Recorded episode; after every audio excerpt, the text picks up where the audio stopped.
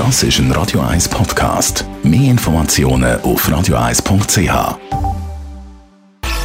Sprechstunde auf Radio 1. Die Schweiz kauft einen dritten Corona-Impfstoff ein. Da laufen im Moment Verhandlungen. Johnson und Johnson. Der Impfstoff basiert nicht auf der mRNA-Technologie wie die anderen beiden, die wir jetzt haben. Es gibt ja einen Wunsch, dass man da eine Alternative hat, eine Auswahl, eben eine andere Art von Impfstoff. Frage an unseren Radio 1 Arzt Merlin Guggenheim.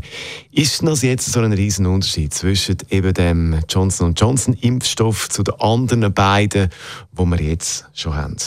Ja, der Unterschied ist, wie soll ich das sagen, für die, die gegenüber der DNA und der mRNA-Technologie skeptisch sind, sind die Unterschiede verhältnismäßig gering. Sie bestehen im Wesentlichen im Träger.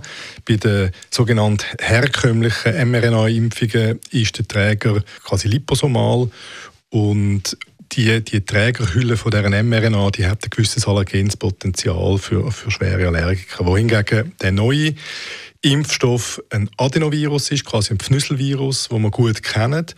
Und der wird gebraucht als Vehikel oder als Vektor, um den Inhalt in die Zellen zu schleppen. Und der Inhalt, das ist dann das nächste Thema, viele haben Angst vor der mRNA. Die mRNA kodiert für das Spike-Protein. Es ist lustig, dass man schon alles sagen kann heute, was die Leute einfach verstehen.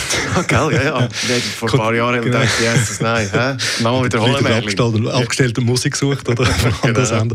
Also die mRNA kodiert für ein Spike-Protein und missbraucht in Anführungszeichen wieder Viruszellen, um das Spike-Protein zu produzieren und das wird dann an die Zelloberfläche transportiert und dort wird das Immunsystem stimuliert. Die neue Impfung von Johnson Johnson hat kein mRNA, sondern DNA. Das ist quasi eine Etage höher.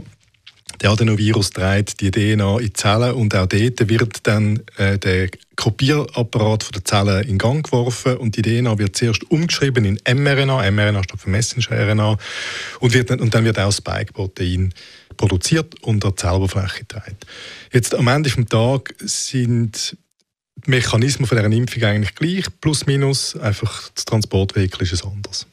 Aber ich höre da auch Begriffe wie DNA und Spike-Protein. Also die Impfung soll für die Allergiker da sein, wobei man sagen muss, dass äh, die herkömmlichen mRNA-Impfstoffe eigentlich für die meisten Menschen gut funktioniert hat, Es sind wirklich Leute, die schwere allergische Reaktionen haben, sogenannte anaphylaktische Schock, ähm, wo man von deren Impfung ausgenommen hat und für der grosse Teil der Normalbevölkerung hat gewirkt. Jetzt soll die Impfung für die Allergiker sein, die nicht können oder nicht wollen, haben sich impfen bisher. Und dann gibt es aber noch die, die sagen, ich will keine mRNA-DNA-Technologie und die warten auf einen simplen Proteinimpfstoff, also wo man quasi ein Eiweiß spritzt, wo, ähm, wie früher, wo das Immunsystem dann stimuliert, wo nicht mehr darauf abzielt, dass der Körper selber das Protein synthetisiert. Auch da stehen wir wahrscheinlich irgendwann einmal in den Startlöchern, dass die Impfung bei uns zugelassen wird. Aber Johnson Johnson ist jetzt noch nicht das Beispiel. Das ist noch nicht das, das nein. Das funktioniert dann mit einer Impfung nur.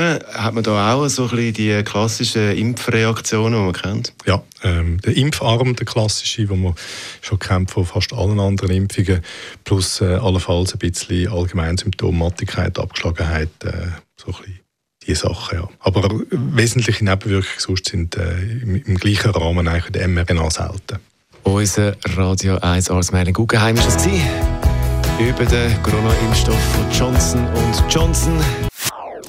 Das ist ein Radio 1 Podcast. Mehr Informationen auf radio1.ch.